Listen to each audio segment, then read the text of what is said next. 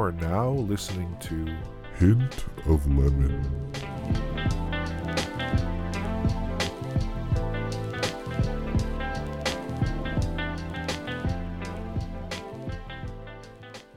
Hey, welcome to Hint of Lemon. Again, my name is Mark, and this is my official podcast. It's crazy. So today, um, just to start it off strong, I have a special guest. I've known this guy for, fuck, dude, how how long? Twenty plus years.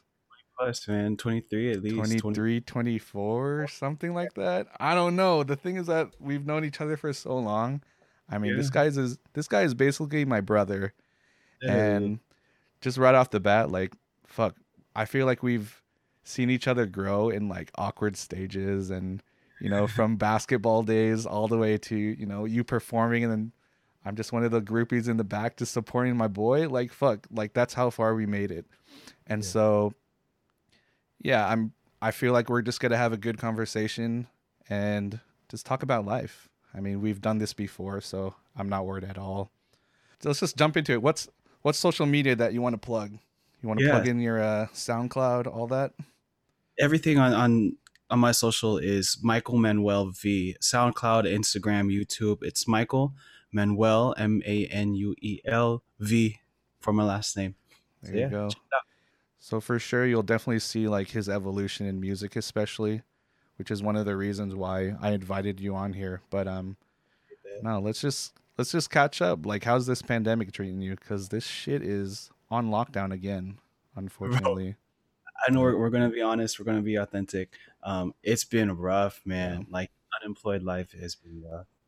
And um, just trying to um, find ways to cope with it Yeah, And to find you know find time to do things but um I, I have finally been getting more clients and i've been able to Yeah. do more of that stuff and getting back into music which is a big thing like i'm sure you saw i posted like i'm taking vocal lessons again so i'm just slowly trying to get back to a, a set schedule i guess yeah. And so for everyone listening, Mike's uh, a boxing trainer, right? Or as well as he's records his own music and just overall musician.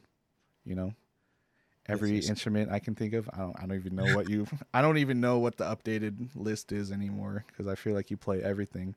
Um, but no, like, what do you mean about like time? Because I feel like, personally, I feel like there's so much time, but when I break it down, I'm wasting so.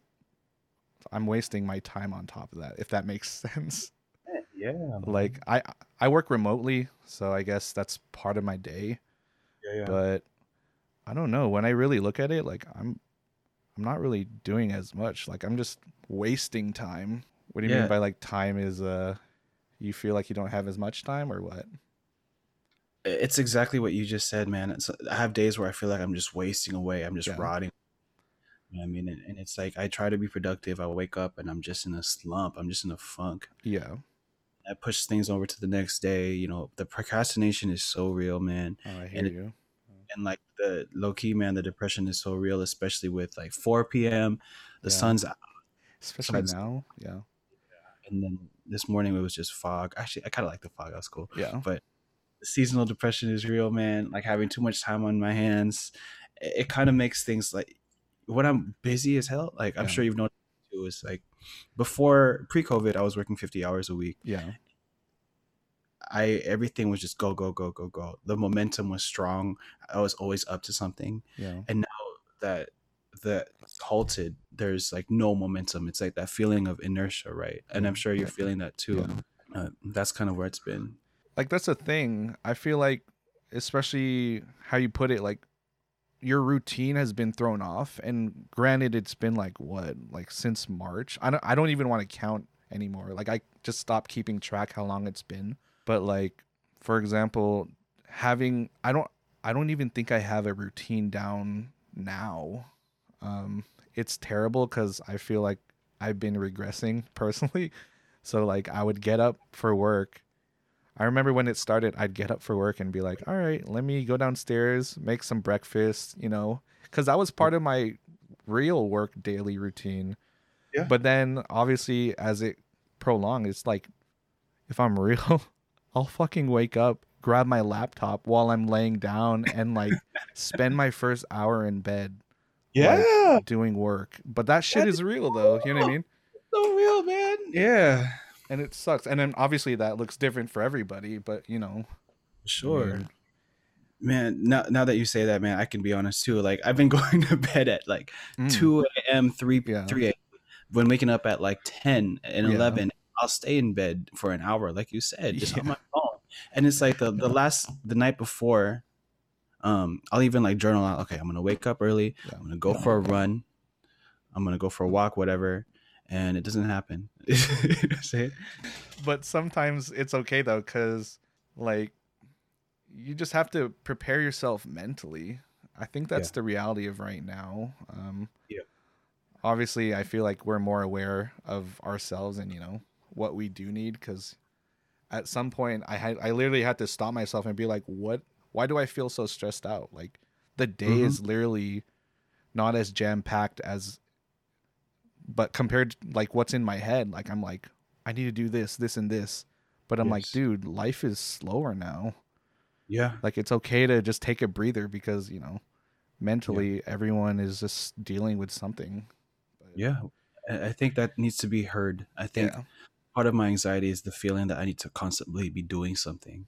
Oh. And no but a lot of people can agree with that just just feeling like uh you have a to-do list but the Yeah. pandemic obviously kind of requires you to pause at life but yeah. Um, well, you kind of mentioned it, but I guess what are some habits that you've obtained? Doesn't have to be good or bad. I mean, Oh. I've gained a lot of bad ones for sure. One thing that I, I'll start with something positive, I guess. Okay. Um, Okay. I've gotten into the habits of going on walks, of, of jogging, Mm. of trying to get squeeze a workout in like at least three times a week, at least, and then um, drinking more water because I just have the time to drink water. But like some bad habits, um, I'm sure we can, we can get into the, it later, and and that was partly due to the fact that I was um, drinking more. You know, like yeah, I, I drink way more. Well, not anymore. Yeah. I, I had a phase where I was drinking way more, but now it kind of moved on to weed. No, so yeah. now I'm smoking more weed, Yeah. and um, it's it's I obviously just do it now to to relax, to wind down at the end of the day, Right. and to go to sleep. Um, but yeah, it's like it's really hard to not develop those addictive things when you have so much time on your hands. Like I know a few people who've relapsed. Uh, you know, like m- me along with like most of the people I know have gained Right. weight, Right. and uh, yeah, it's just trying to hold on to, trying to develop and hold on to new, good habits is what I'm having trouble with. So let's just talk about our friendship. Yeah. So we've known each other for what, roughly 24 years? I don't know, dude. I didn't. I don't know the math. yeah, something like When that. did we Yeah, meet? In kindergarten, technically. Technically in kindergarten. Yeah, Yeah. So, what's your? What do you remember how we first met? Like, I'm pretty sure my story is different from yours, but I'm curious. I, I just remember um, like I still had an accent because I was still like you know obviously I live with my parents and I, re- I remember I think it was you like we, we were talking in Tagalog like we we could say some things to each other in Tagalog and I was I was like uh, I mean to give background like our our class was like I think like we were like majority minority because it was like a Catholic school Yeah. you you get lots of like you know Hispanic and Asian Yeah. Filipino specifically. So um, yeah, I just remember like, oh snap, there's a lot of Filipinos here, Yeah. and I could talk to somebody in, in like Tagalog, like we know a few words. I think that's that's. I want to say that was you. Like we shared. I forget what words. I, I think we were saying like animal names, like we're saying dog and cat Oh. and like snake, like aso, pusa, and stuff like that. Okay. I, I don't remember that, but mine's You don't remember that? Okay. but mine's different from because I remember my oldest memory with you. I mean, it's. I don't think I was a bad kid, but I guess I was stupid in kindergarten because there's so many stories. Um, yeah. maybe that kind of shocked me into being a a a good kid. I don't know. Who knows?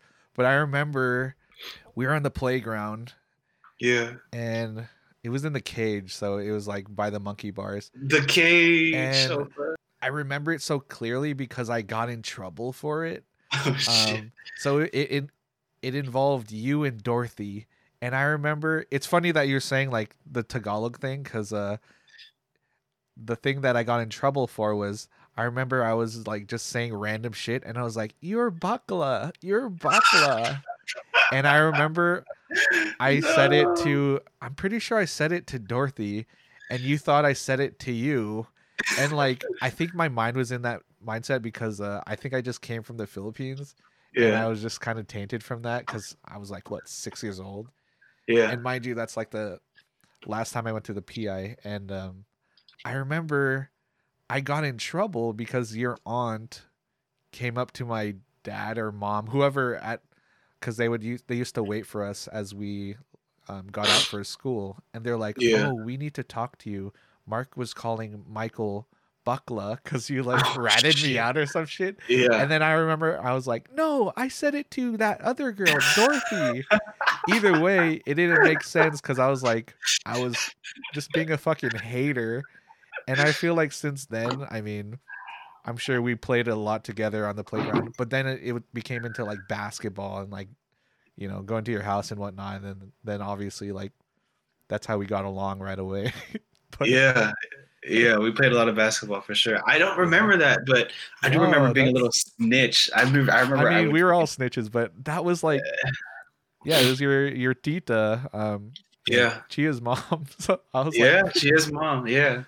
That was my distinct memory, and then I was like, from then on, I was just kind of like, oh, this guy just happened to be one of my closest friends, which is Yeah. kind of ironic how That's how it started. starts. Yeah. That's super funny, man. Um, so kind of, I guess obviously we were pretty close growing up because we went to the same grade school and then high school, and you know we were pretty close in college too. You know, grad, you know we went to different colleges, but I guess what are some memorable moments or maybe funny moments that just kind of come to mind? Good times.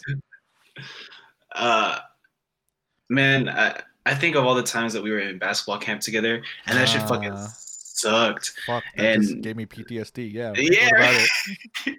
I just remember like uh, you cramping and then like me That helping you get. bad. That was bad. and, and then oh my god, and like feeling like throwing up after the after the end of basketball camp. Tell the goddamn story. That was bad.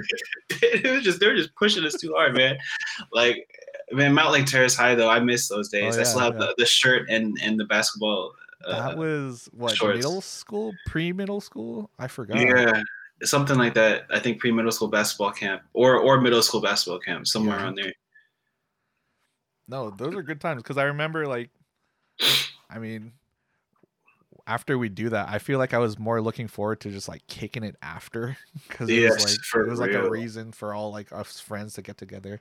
Because I know Yeah. like Patch, I think Patrick was part of that camp too, the Yeah, the MLT one, and then yeah, then for high school we tried out, and I feel like that's where I died inside, yes. physically and mentally. Oh my god. Bro. I, I, at that point I didn't even want to make the team. I was like, That is one of my worst basketball memories. Yeah. And uh, just to clarify, he's talking about when I cramped. So I guess I worked so hard. I remember it was also because I was wearing double socks. So my feet Oh, were on fire. I was definitely I'm very infamous for having cramps because I'm I usually get dehydrated and I don't that's why I started eating like bananas and salt. But I remember you gave me a ride home, like your parents. yeah, And then I remember I knew I was fucked when I tried to get out of the car and my legs just fucking locked up and I was like, "Oh, oh fuck." and this is what second day of basketball Yeah. tryouts or some the shit. second fucking day. Yeah. And after that I was like, "Fuck.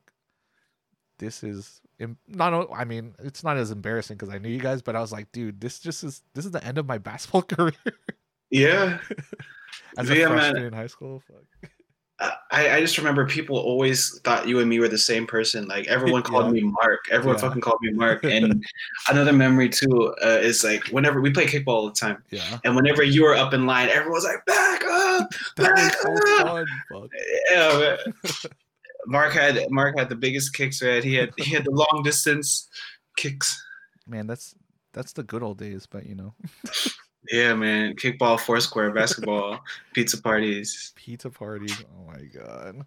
No, but that just shows like how it's funny that we always look back at those times because I feel like that's where we just had the most fun. Obviously, growing up was fun, but like, fuck, like that, like grade school, especially like high school, like we were we would kick it super hard actually. Yeah, man. And I, I think like you have your guys' family has a really strong sense of family. I don't have a lot of family here. Yeah, And I feel like you guys kind of welcome me as one of your own. Like I remember going to all of your your family parties and stuff. yeah. You know what I mean? And like being treated as like one of the cousins. And I thought that was sure. cool. Uh, just especially our parents getting along too, you know, through like Yeah. youth group and whatnot. But all of that, like I said, this is special because we've known each other for so long, and Yeah. we've just seen each other grow. To remind everybody, like one of the main reasons why I invited Michael specifically to this podcast is that like just seeing him grow as a person, but as an individual, because you know, um, when when we were growing up, I feel like Michael was a little different. I mean, I was different in my own way too, but like you embraced that too. And that's definitely something that I noticed as we grew up. You always had and I don't think it was intentional. I mean, you can correct me if I'm wrong, but it's like you always had your own lane and you just didn't really give a fuck what other people thought. And Yeah. you found your niche through I remember when you started getting into dancing cuz like at some point like we both enjoyed basketball but then you Yeah. started swaying towards like music and whatnot like we were in band together i remember i That's fucking remember that. I Um, forgot all about band. me too i do remember just you getting into being more creative. You had the dancing as an outlet and then obviously music has always been part of your life. Yeah. and just kind of seeing how music and just being an individual has shaped you in different ways mm-hmm. because i've seen you all the way up to just performing to joining a band to having your own production and all these things. And so with that being said i guess going back to your childhood like just tell me about your upbringing and you know For sure. Yeah. Well, first of all, I appreciate that, man. I appreciate that. Um, so, uh, as a Filipino household, right, you have, you know, my grandparents living with us. You had Chia, that's my cousin, yeah and my auntie. So I shared a room with them. Like we had one room where it was just me, Chia, my auntie, and my Lola. They were all musical, especially my Mm. tita, especially my ate. They played piano and they sang, and so I was surrounded by that. One thing too about like staying in your lane, like I felt like because I was constantly surrounded by women all the time, like it was just mostly women in the household. Um, my dad was always working. I feel like I didn't really have a relationship with my dad at that point yeah but um, I felt like because of that, because I had so much exposure to women, I was a little bit more feminine. I mean, like going back to you, like calling me bakla, I don't even remember that, yeah but I remember like other people teasing me for being like feminine or being soft or yeah or even like calling me gay and like asking me if I'm gay and shit like that. Yeah. And I, I just remember there was a, a point, like you said, where it's just like fuck it, like I just gotta embrace who I am. Like I do have this creative, like feminine side of me, yeah and I think it it kind of started with like um that and also control. It's like in basketball you play with other players, but in a creative world you have control of your environment. Yeah. And I think because of like you know getting bullied and getting you know called this and called that, uh, when I'm creative, when I can create, when I can use my hands, I could you know create my own world and express my own way, express things in my own way, right? Well, you mentioned that it's like a, around a lot of women. Like, would you say that kind of it changed the way that you viewed certain things about yourself, or did that kind of, you know what I mean? Like, Yeah. um, what am I trying to get at? Oh, I I I 100% do, and it's it's still it's still kind of has influenced who I am now, Mhm. and it's like good and bad, you know, pros and cons. Yeah. And it's like I wish I had someone to teach me how to be a man. You know, I wish my dad was more active in my life at that point. right. Um, and I wish I had someone to teach me how to stand up for myself because I I didn't know how to do that back then. Right. Yeah. Well, kind of going off of that, like, how would you describe yourself as a kid? Yeah. Oh, for sure. Okay. So as a kid, I was really soft spoken, really shy, really anxious. Mm. And part of that was because like I I didn't have siblings, and most of my interactions were with my family, which are older than me. Right. Um, I didn't have anyone at home to give me feedback, and so without that feedback, I'd be I'd be saying some dumb shit and not know it. You know what I mean? Mm. Like I I feel like I was just very kind of ignorant and kind of not self-aware as a kid, and that led to being, you know, um, kind of outcasted, kind of misunderstood, Hmm. and part of it is because I don't know myself, obviously. But Right. But at that time, it's.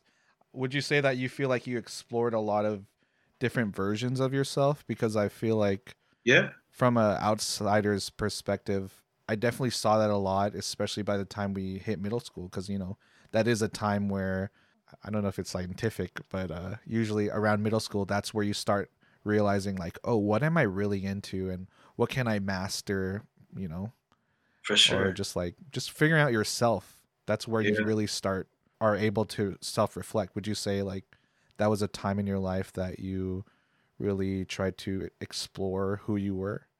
I think that was uh, middle school was a really hard time in my life, Mm. and it's it, to be 100 with you, man. Like, it's a point in my life that I don't like going back to, Yeah. and that I've kind of pushed away because I was a little bit suicidal in in, in middle school, Yeah. and I was getting bullied a lot, and I was that middle school was probably the peak of my like self hatred Yeah. Yeah. and yeah it was really hard for me and, and like i said i don't really even go back to those memories because Yeah. like sometimes i for, even like forget that they even existed because you know like we Right. tend to push those memories away i was in a really dark place and you're right like i was trying new things listening to different kinds of music um, finding creative outlets again just like finding ways to control like that kind of hurt inside of me i Right. guess and that translated through like you said the creative outlets And would you say music specifically kind of was your therapy, yeah like in a Uh, way? Like, how would you describe music and your relationship with it then? um man music i always say this but music saved my life and i found like Linkin Park man Linkin Park fucking Yeah, that was like, fucking cut back then for sure. yeah man like music like that that's like not only the lyrics did it resonate with me but like the kind of visceral hard uh, the guitar the drums like Right. something about it it gave me that energy it gave me that feeling it gave me like more of a will to keep pushing Right. because it kind of inspired me it kind of told me like oh there are people out there who feel like me and who get it Yeah. struggle obviously builds character and you everyone else who's kind of had a fucked up childhood can relate to others and when you know you see people who grew up and start like linkin park Yeah. it's corny to say this because it's linkin park but Oh, um like you can sense you could hear the pain in chester's voice when he sings like rip like he battled with depression right. throughout his entire life but because of his talent because of of what he was going through he was able to inspire people and bring people like me out of that funk and Yeah. you know keep going so No, for sure. And that's definitely relatable because, you know, even it's not even like that you have to be that age to be able to connect with a musician, but it's just it's just cool to see that at that age you were able to relate to that type of music and that singer especially for sure. Yeah. Um so kind of going off that, would you say hearing that kind of music has caused a spark in interest in, you know, pursuing that? Like, where did that come from necessarily? Because I know you used to take piano lessons, but um, yeah at some point, like I, like I don't know this from an outsider's perspective, but like, what sparked you to keep doing that? Obviously, um, exploring yourself and your creative side, but what really kept you going at that age yeah man or so inspired you? Yeah. the first instrument I played was piano, right? I took piano lessons, like you said, but I Yeah. hated piano lessons. Yeah. It was just classical shit. I couldn't read for shit, and Right. recital. I hated recitals, and Which so is how we all started. I mean, yeah, yeah. but every Asian, every Asian yeah. kid grew up with that shit. But it was when I got a guitar. I really wanted Ah. a guitar. My parents got me a guitar, and then that and like learning how to play piano on my own, learning chords Rather than learning like notes and stuff. And when you start learning by ear and you start playing with feel, it's much different than when you just play one, two, three, four, whatever on the Right. notes. Because then what I liked, like I said, the visceral feeling of of heavy guitars and loud drums is that you can really put your you can really express yourself through those instruments if you get out of that um, kind of like box of classical music. Now that I understand the feel, I can go back and play classical music with Yeah. feel. But like mm. when you, when you're young and they teach you to play classical music, they don't teach you how to feel. And as someone who's like a who plays music now, you know, who gets paid to play music now, you can tell who's classically trained and who plays with their heart. If that Mm. makes sense. Yeah. And I think I value more people who play with their heart because it's more of an expression of their soul rather than um, a piece of paper that they're they're playing off of. Mm. If that makes sense. So my to answer your question, I guess what kept me going with music is as a soft-spoken kid, as someone who didn't know how to let his voice be heard, Mm. it was my way of expressing and it was my raw like visceral emotion Right. that i was able to channel through a, a literal instrument and i think that's how i that's why i fell in love with it And that's really cool that you're saying that. I mean, I'm kind of realizing, I mean, we're pretty similar for the most part in terms of not really knowing how to speak our minds in Yeah. a way. I mean, I mean, I think obviously we've changed since we were kids, but I think at that point, because I'm reflecting on back when I was also 12, 13, whatever, right middle right right school. right um i guess my outlet was you know basketball because you know Yeah. in a way like basketball is a uh an outlet where i was able to show a different side of myself and 100. you know and that's where i was able to kind of practice being a leader or more vocal because you know i wasn't really the same person on the court Mhm. even even like in a rec league or whatever versus as a person. It's just a different mindset. But that's so um, real yeah. because like for for music would you say that with different genres it was kind of a way to express yourself in that? And you, you know what i'm saying? Like Yeah. music just naturally is you're not just one type of park is like for music it's interesting because there's different genres but obviously you have the freedom to explore those different ways. And then Mhm. sometimes like that's how new music is made like it's a combination. Would you say that kind of gravitated towards that idea of music? Yes. Yeah. yes. 100% yeah. And because like I, I started off again i mentioned linkin park but i started off with like emo music like yeah. like emo alternative music. And then also like the r&b like the the deep cuts like the yeah, i was like a, a hopeless romantic you know yeah, what i mean yeah and i'm i'm no longer a hopeless romantic thank god but i well i am so that's. I, I still get get episodes here and there, but like, man, like, uh, it's just the feeling, man, and and I am a feeler, and uh, Yeah. you and me were intuitive people, Yeah, we and are. in different in different ways. for sure But um, yeah, man, like the the, the feeling, the inexplicable feeling. Mm. Was is able to be conveyed through all the different genres of music. Like you listen to one to convey one, another to convey the other, right and I think like you know I had a broad spectrum of music that I liked because I had so many emotions. you know what I'm saying? No, that's real though. Yeah. So kind of taking that, um, fast forward to let's just kind of clump it all together. Obviously, you might have some uh, instances between them, but with that kind of mindset of about music, and then obviously you're growing as a person. Just fast forward to today. Like, are there any moments in relation to music or just personally um, that kind of inspired or hindered you from pursuing that passion in Oh man. in music? Well, obviously, like parents, right? Filipino parents. You, you've heard this story thousands of times, Yeah, but we've had a lot of talks about this before. Yeah, for sure. Yeah. But for the immigrant story, our parents came here with barely any money in their pockets. You know, Yeah. they they lived in the, the South End, where you know, our, you can only live. Um, I mean, people can look up the history of, of uh, Filipinos, the diaspora to Seattle, but basically we weren't allowed to live anywhere else but the South End. It was restrictive housing. Yeah. Um, my grandpa came in the first wave. My grandpa's brother, my fault, came from the first wave. My our parents came from the second wave, but they they came all the way here, worked their asses off to become successful, Right. and their kid wants to be a fucking musician. Their kid wants to be a rock star. Like it didn't settle well with them, and so that obviously was the biggest thing to to stop me.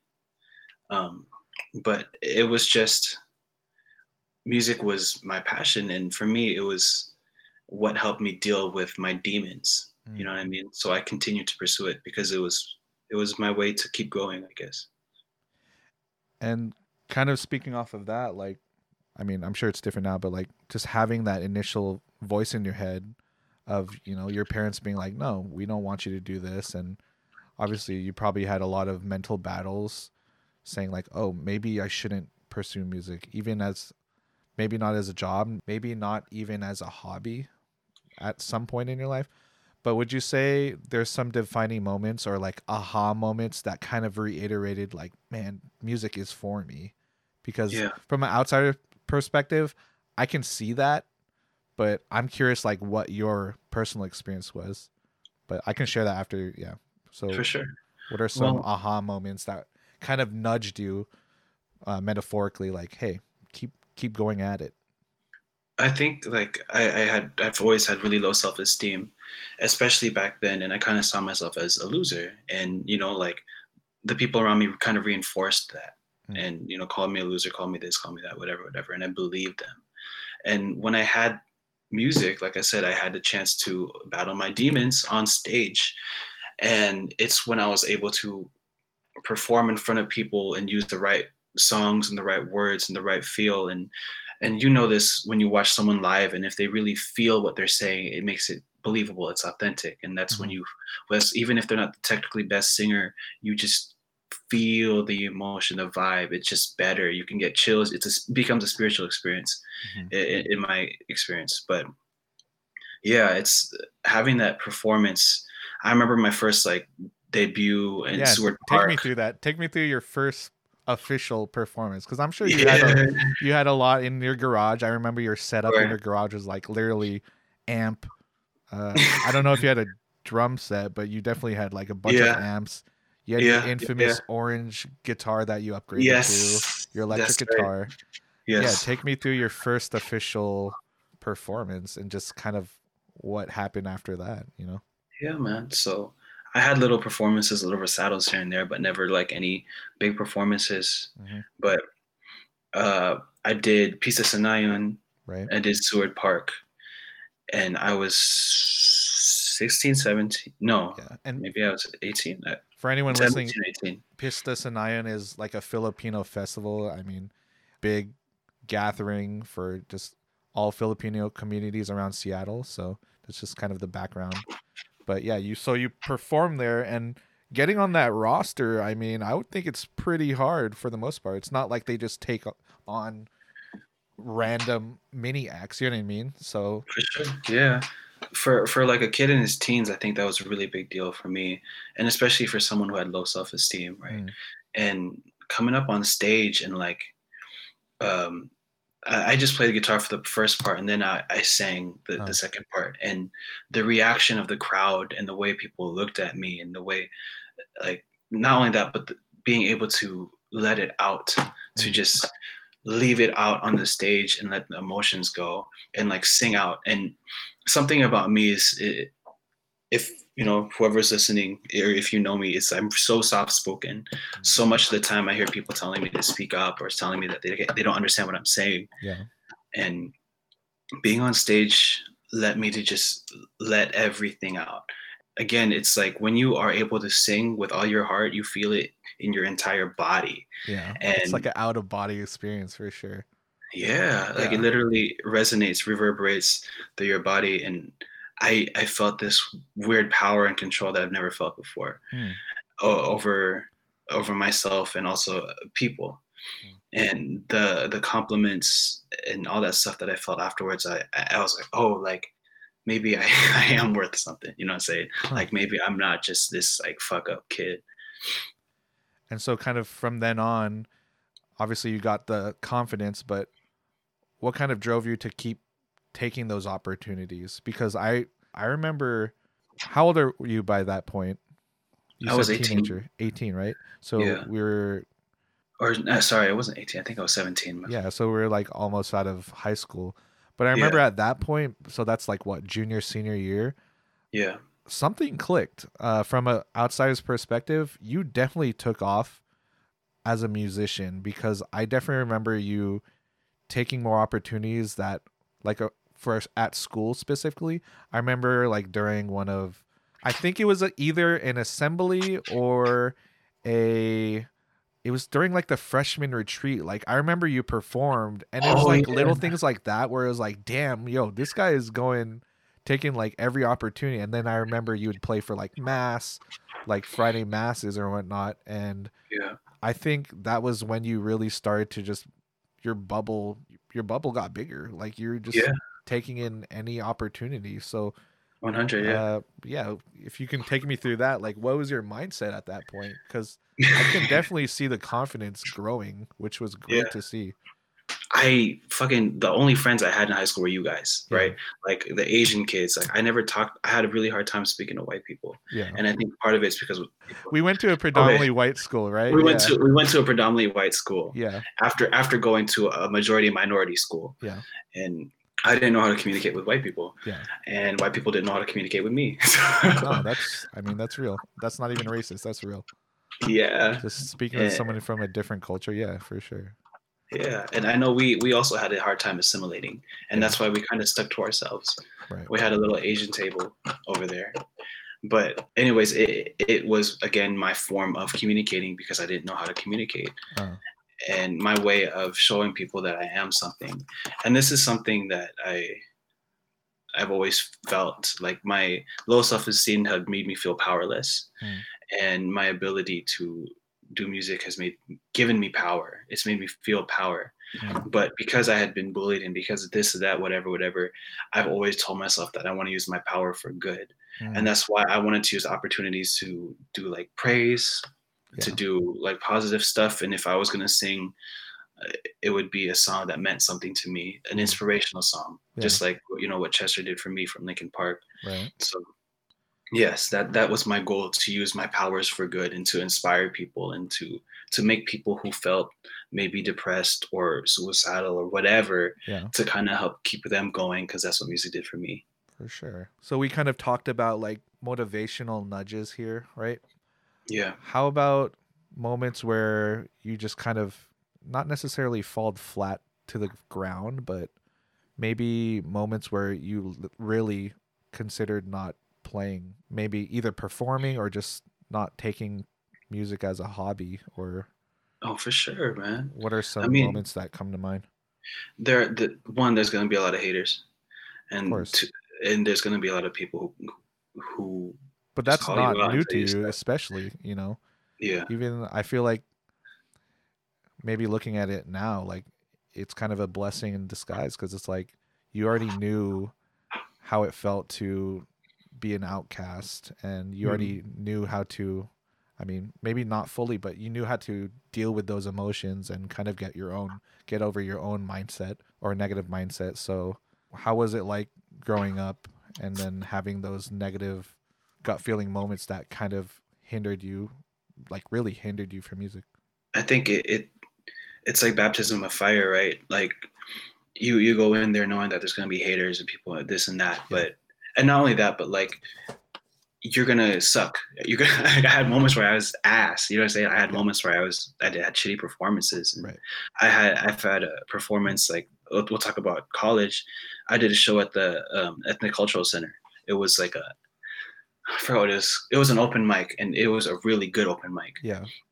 and like, it- it wasn't just like a plain Jane open mic. It was like uh, at the ethnic cultural center at UW Seattle. Let's just say it's like it's like the college version of like Night at the Apollo, or you know what I mean? Like people will boo you off stage. Um, it's just a, a mixed group of people from all over Seattle that do this open mic every week. Yeah. And I remember doing it, and people were just not vibing with it. They didn't outright boo, but they just weren't feeling it. Right. And you know the vibe at that point, Yeah. just off of a crowd. Yeah. Yeah, and that shit just makes you just want to quit. It's like Yeah. fuck, like I'm not. I must be ass. I must not be good enough. But Yeah. again, like um, like Lauryn Hill, her first big performance, Mm. she got booed at first, but then she picked it up and she became better. And um, my first performance in high school, people were like, "Oh, you're all right." And it, and first performance in, in middle school, I remember doing Alicia Keys, and people were saying I sucked. Every time people, you know, told me that I was ass, I, it just motivated me to come back better and to show them, to prove to them that I am worth something. Mm. And part of it too is because that was the only thing that I felt like I had worth in. Yeah. How do you, Yeah. I mean, maybe you can't pinpoint it, but like, how do you necessarily work that muscle? Because, Yeah. you know, there's plenty of people that I can think of where it's like, who can kind of relate to you and be like, oh, yeah, I remember being a middle school kid who tried out every different hobby, whatever, just trying to find themselves. And the voice in their head was strong enough that, like, when somebody shot them down and was like, oh, that's not you, like, they just kind of crumbled and moved on to the next thing. Mm-hmm. Like, do you think because music has played such a huge role in your life way back then that like it was nearly impossible for you to let go? Like, what's your, what was your mindset? Like, how did you? I think yeah, it is similar to that, and I think uh, looking back, so people like to say all the time, um, you know, you're so talented, so so so talented, this and that. Right. But I think that discredits all the blood, sweat, and tears that happens in the background. Like you, you might say someone's talented, but you don't realize they spent hundreds of hours on the piano practicing that, Oh, uh, thousands of sure. hours singing. Yeah. So I think being an, an introverted only child, all I would do is play music. I get home and all I would do is music. Right. Literally hours and hours and hours and hours and hours and hours of music. And just in my room singing, in my room playing guitar. That's literally all I did. Yeah. And uh, people, I mean, you still see people to this day. This is something that I still learn sometimes when I'm trying new things. It's like you're gonna suck ass Yeah. you're gonna suck ass the first time you do something. Right. Like there's rarely anything you're gonna be good at doing, even if you already have athleticism. If even if you have a sense of something, the first time you do something is gonna suck, and it's just a matter of repeating it over and over and over again until you become good. Mm. So I guess like my advice to people who feel discouraged that they're not very good at something, do it a hundred times. Mhm. do it a little by little every day, and before you know it, you're gonna be a fucking master. You're gonna be really Right. good at it. Well, especially in your case, like, would you agree it's you went wholeheartedly into it Yeah. because it's like since you go so back with music that it's like it's a part of you already. Yeah. And Yeah, sure I, I would agree. I'm sure you've seen that throughout your life, especially. Yeah. but it's like like you and I like basketball was your thing and you spent so much time playing basketball you were always trying to play basketball Yeah. hitting me up like doing pickup games you know going to the rec center going to going out to the courts Yeah. like I mean you you understand what it means like you can't just go out and there play ball Right. you have you just you have to keep doing it Yeah. Like there's a therapeutic sense to it, but it's also like a childhood sense. That's why I like diving deep into that because it's like it stems from somewhere and sometimes it's familiar and then sometimes it's like it brings back those positive memories that are associated with it for sure. yes no for sure like now that you say that it's like your safe zone your comfort zone Right. you go there and, and it's you it's what you have and it, it feels it's special Right. Um, so you mentioned this earlier. So in terms of just having mentors or role models, so you said Chester from Linkin Park, Alicia Keys. I, I know that's a I know that's influenced your music a lot. Um, yeah obviously just R and B, soul, alternative in the mix in that. Obviously from your personal life, I know your grandma was a huge, you know, supporter as well as just mentor. Yeah, Um, she was. She was. She so was. maybe there's more, but I'm gonna ask it anyways. So who are some mentors or just role models throughout your journey, and how have they made an impact on your life? Um, with the as a person as well as the filter of of music or the topic of music. for sure. I, I would say my grandma, most definitely. Yeah. Um, and a lot of people don't understand how much my grandma meant to me, but Yeah, she kind of accepted me for who I was, of course. rather, Yeah, rather than my, my parents telling me I need to be this and that. yeah, Um, they weren't really in my life supporting me yeah. because they didn't they didn't agree with it Yeah. at that point in my life. at that point in my life. It's different now, but Right. my grandma uh, did support me and she did accept who I was becoming. And I think I just needed some someone like that to just do it. You know, Yeah. everyone just needs somebody to just tell you like, yeah, I support you, I see you. Yeah. And that's what my grandma was for me. And then like I won't lie too, like I started noticing that I got attention from girls doing music too. Oh, and so that was like an inspiration, man. And uh too much of an inspiration to be honest. It's like I had a phase where I was like, I'm just gonna sing all these love songs. I'm hey gonna try to when you have power girls. like that, I mean, I wish I could sing sometimes too. Goddamn. yeah. And, and that, that was my way of getting girls. so that's my lane, you know what I mean? Like Yeah, I, I suck I suck ass at flirting, so I just Yeah. use my, my voice to get that. I But mean, it's not outdated, that's for damn sure. yeah.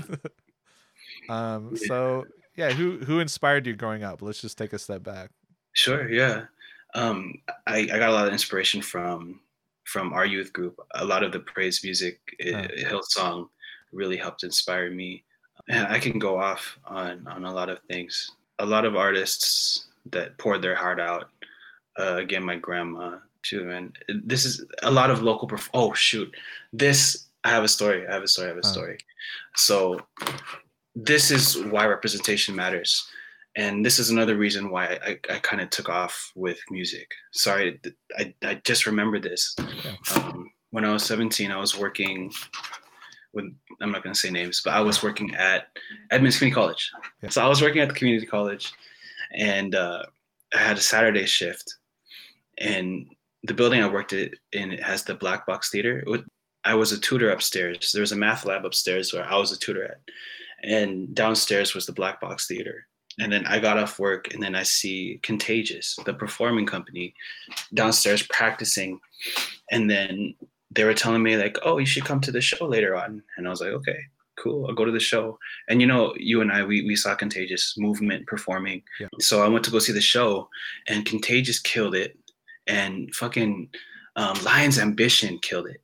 Lions Ambition and Lions Ambition is fronted by two Filipino guys, you know, a black guy. I think another guy's like half Filipino and like a white guy, whatever. Yeah, But seeing Filipino frontmen fucking killing it, yeah, and like that was before they blew up. You know, their first mixtape, "Fruition of a Dream." That was the biggest inspiration for me. Seeing like Filipino kids fucking do it. Right. and part of us growing up is that we never saw any Asians, especially for us. All the Asians we saw were emasculated. They didn't think Asians fit in in media, right. right? So, I think that's also a big discouragement for me. All I saw were were white faces. People only paid attention to white faces. Right. And that was huge too, because it's like that's on a local level too, if you think about it. But Yeah, nonetheless, like that still made an impact, and that's just kind of crazy to think about. yeah. Because they were, in a way, I'm sure you kind of saw yourself in them, or you know, That's exactly it. And Yeah. and so I will say my biggest inspirations are Contagious and and Lions Ambition. It was that day where I was like, this is what I'm gonna do. It was that day that I was like, this is it. Oh, you know what I mean? yeah. Um, obviously, representation was one of your reasons, but Yeah. what's another thing, or if anything, that you gravitate towards when looking for? I guess some because you you've talked with them, like you've collaborated with some of those members, right? Yeah. So I guess you can consider them a mentor. So what do you look for, or what do you gravitate towards when look when finding a mentor? Heart, man. Like, uh, uh, you know, you see singers who are full of themselves. Yeah. But like Rich, Frankie, Marlon, all those guys, they just had fucking heart, and they they were willing to share it and, and bring you in, and and they were outcasts as well. Yeah. And they were able to perform. Like, have you seen Lions Ambition perform live? Um, probably a couple times, yeah. It, it's probably like Very one of the energetic, yeah. yes super energetic and again like they were able to channel their heart like again you see people who are technically good and then you see people who are just so full of of you know character and heart that it Right. just it inspires you yeah it moves you Yeah. and that's what I, lion's ambition was to me Yeah, I think there's. Are they still playing? By the way, I don't. i don't know man like not as active. Yeah, not as active yeah they're all doing their own they're all grown up got their things doing and that was probably like like high That school was to high school, yeah, high school, college, high school, and college. Yeah. Yeah. what's a piece of advice that the best piece of advice that you were given from a role model or mentor I think uh, the best piece of advice is to to stay fearlessly authentic, and that's something that I'll be saying throughout this whole podcast, man. Like, um, Rich, I remember talking to Rich about singing, and he's just like, "Don't try to sound like anyone else. You know, be you. Just be the best you." And if you listen to Rich sing, he's just him. It's just his voice. He doesn't sound like anybody else. yeah and I think everyone's trying to, and this kind of relates to anybody listening to this right now. You're people are always trying to compare themselves to other people, Huh. not realizing that they're going to be the best them. There's no one else in their lane. They're going to be the best them. Don't try to be somebody else. right Just try to be the best you. You know what I mean? So I think that was probably some of the best advice I've ever gotten from my mentors. And so, kind of using that, obviously, you, you've evolved a lot as a person and as a musician. Um, so, have you? My first question is: Have you found yourself in not necessarily a, an official mentor role, but have you found yourself in that role? In that role? Yeah, yeah, yeah. I, I, I have. uh, Luckily, and I love it. Um, I mean, being a, boxing trainer right now, I have a, a clients 18, 19 years old who are going through some shit, and um, a lot. One thing, like I have ethics as a client. Like I want it to be someone I vibe with, obviously, someone who fits my style. If again with heart, if you come in without a heart, you don't have to be the most athletic, athletic person. You don't have to be the most coordinated. But if you come in with heart, and you have that that energy, that fire that's burning inside of you, and I can see that that fire in your eyes, like like I, I love being able to to work with youth like that and become a mentor for them because it's really controlling the chaos and as a young kid like i had a lot of chaos that i had to learn to control uh, and that's what i use music for to control that chaos. And that's what i use boxing for right now. And so yeah i, I thankfully am in have found myself in mentorship roles and that's what i've kind of always wanted to do. And like it goes with you as well. Like you and i, I think we both like that role. What do you think drives and inspires you today? You think that what what drives you to continue doing this now? I think I don't know how to put it in words, but what really gets me going is seeing my fighters, my people, um, getting more confident in themselves and to discover things about themselves and to, to start getting it, to get out of that funk. And like I have a one of my people, she was in the hospital because she tried to commit suicide. Like she, but seeing how she's changed from the beginning, where she was just a wreck, Yeah. to controlling her chaos now and finding the fire in her in her heart. You know what I mean? And fi- finding a will to live, finding momentum. You know, getting out of that. Like there's, it's such a beautiful thing. And whenever we work and she gets it and she moves, it's incredible. It feels really good. And that goes with my other clients too. Like it almost feels like boxing is is a therapy session and people are discovering themselves and their bodies and they're they're finding peace in in something so violent. And um, i think a lot of myself included uh, people think that oh i need to be good. Uh, i need to be good at what i do. I need to be good morally. And i think that holds you back because there is duality amongst everybody. You have to face your dark side. You have to face your demons. You have to be both angel and demon. Yin yang you have to find the balance. And i think being able to show people that you can use your demons so you, you, know, you learn how to tame your demons is a mm-hmm. beautiful thing And you mentioned boxing now, especially, which is interesting because it's like, I mean, this is kind of how I'm seeing it. Like, you mentioned earlier that when you do start something new, like, it's just like it brings out a new process. Like, it brings out another side of you that you're exploring. And I think it's really cool just to see how you've kind of taken that mentality that you discussed earlier. And it seems like you've applied that pretty well to just boxing in general. I mean, we don't have to get too much into it, but like, just knowing that you've been boxing for you know probably what five years now maybe almost about four about four yeah and it's really interesting that like since you gave that background about music and like how your approach just seems very similar to how you've approached boxing like yeah again, like you just didn't give a shit what anybody thought, and like you found that connection with you in boxing, and then that led from you to, you know, just getting into it as a hobby, all the way to you've had actual official fights, which is really crazy to see because it's like from you know from my perspective it's like man what the hell does this guy not do like you know what i mean For sure. which is crazy. Um, so kind of going off of that, let's just recap. Like these are very just general questions, but you probably mentioned a few, but let's just go at it. So what's one thing? What's one life event that you're most thankful for? Man, that's hard. That's uh, hmm. And it can speak on just as a person, as a musician, as a as a coach, as a friend. It's really just open for interpretation. I'm thankful for. it. Oh. Hmm. I think the biggest change in my life is weird for something like this to be thankful for. Yeah. But I think the biggest shift in my life happened when my dad got cancer. Yeah, and it doesn't have to be good, obviously, but yeah, Yeah. No, if sorry, if you don't mind expanding on that, yeah.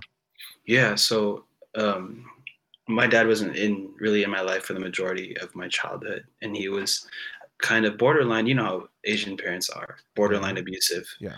With their their kids, um, and we didn't really have a relationship until you know he had cancer. Yeah.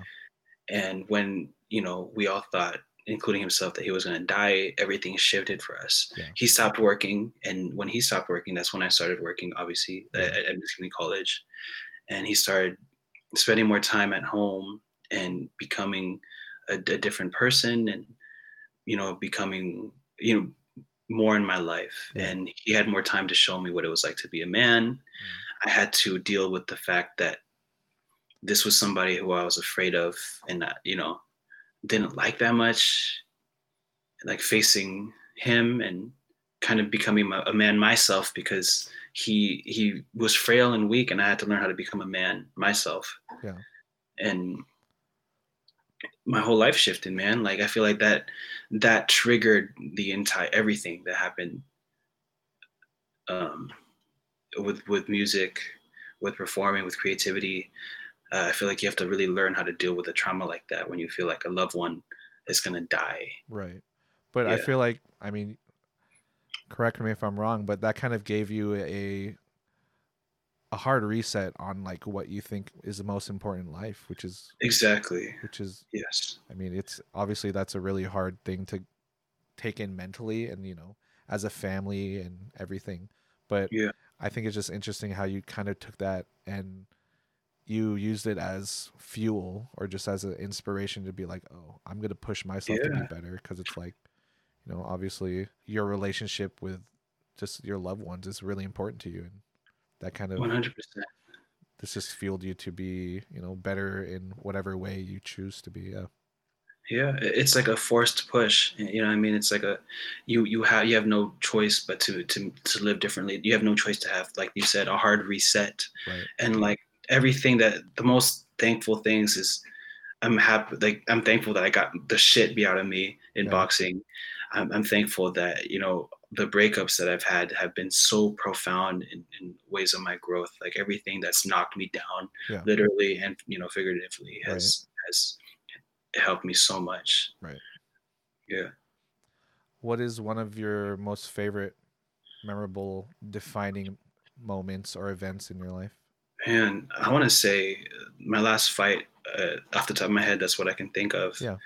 Because I was able, after that, I feel like I just walked around differently. I stood differently. I feel like I was able to have confidence in myself as a man and um, as a person, period. Like, I was able to prove to myself that I can do it.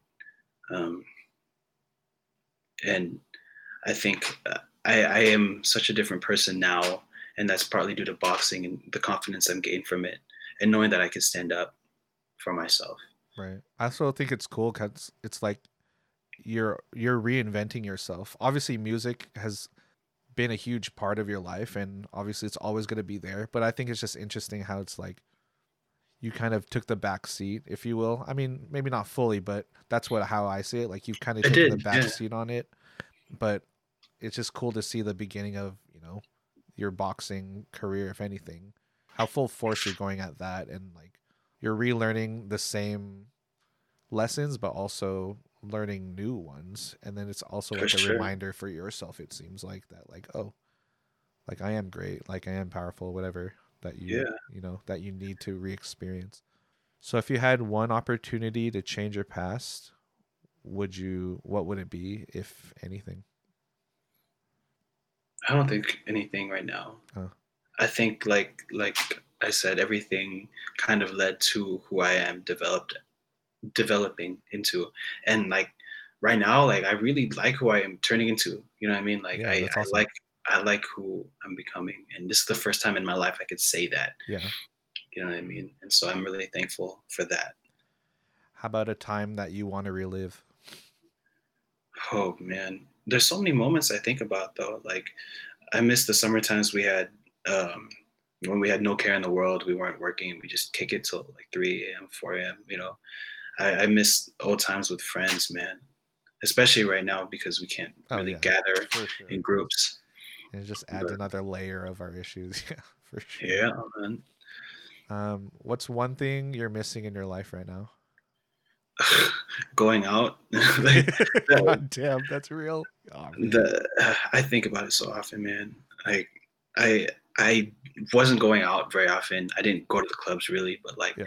now now I just want to fucking go to a club and get drunk. and it's like I thought I was over it, but right now that sounds like the best thing ever. That is, I want to get fucking sloppy drunk and uh, as do a lot of people. That is, and just go out. Yeah. Yeah. Um, what are three things you're most thankful for right now? Oh man, well, well first thing is is my friends and family. Um, you guys have helped me keep helped keep me afloat.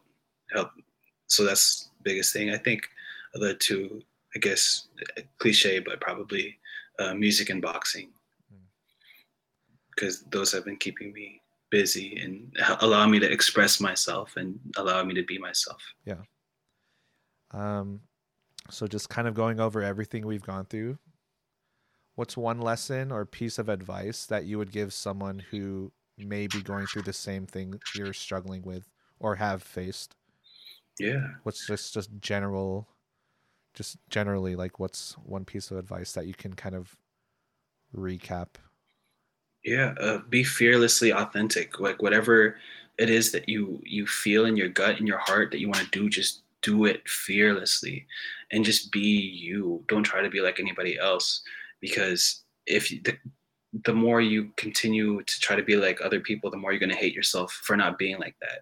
And the more you continue to work on yourself and understanding who you are becoming aware of who you are as a person the more you can love yourself Mm.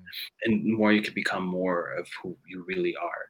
And if you not necessarily play on your strengths but like play on what makes you feel good feel happy feel whatever um, you know there, you, you can't help but just feel um, good because you're you're doing what you yourself want to do rather than trying to do what other people are telling you to do God, that's so something just like that's awesome. Um the part that really hit me, I mean, maybe it's personally too. Um not even necessarily like I like how you said it's not even just playing to your strengths, which a lot of people would agree to cuz like I've heard that advice so many times. But I think it was just awesome how you have that perspective cuz obviously it's based off your experience, but like playing off of what makes you feel good or just and obviously that's coming from a place of you know you've been rejected a few times and whatnot and you've been pushed down but like it's really refreshing to hear that you kept going for it and didn't care what anybody said like we're just we, it keeps going back to that which is awesome because it's like that obviously has driven you to make do bigger and better things so Yeah. that's and if i could add add on to that Yeah, it's course. like as kids like i don't think you and me like i don't think we realized like we thought oh it's not reasonable if we do these things it's just going to be a hobby we'll just put it off Right. to the side as a Right. hobby but like i'm literally making money making music and Yeah. boxing which is fucking And nuts so- that's awesome everybody who's listening to this ju- follow your passion, do what you love to do, because no matter what, you're going to be getting paid for it, Yeah. and you're going to get, and not necessarily money, but you're gonna you're gonna get rewarded, Not necessarily right away either. and not necessarily right away. It, it's been a long journey. it's been a long ass journey, yeah. but it's it, yeah, you it's rewarding. It's it's fulfilling. Well, yeah. Look at the fruits of your labor now. Like, you know what I mean? Hey guys, hopefully you really liked that episode. Personally, I thought it was great considering how transparent and genuine Michael was. So big thanks to him. And also don't forget to follow me at hint of underscore lemon at Twitter. Alright, see you in the next one.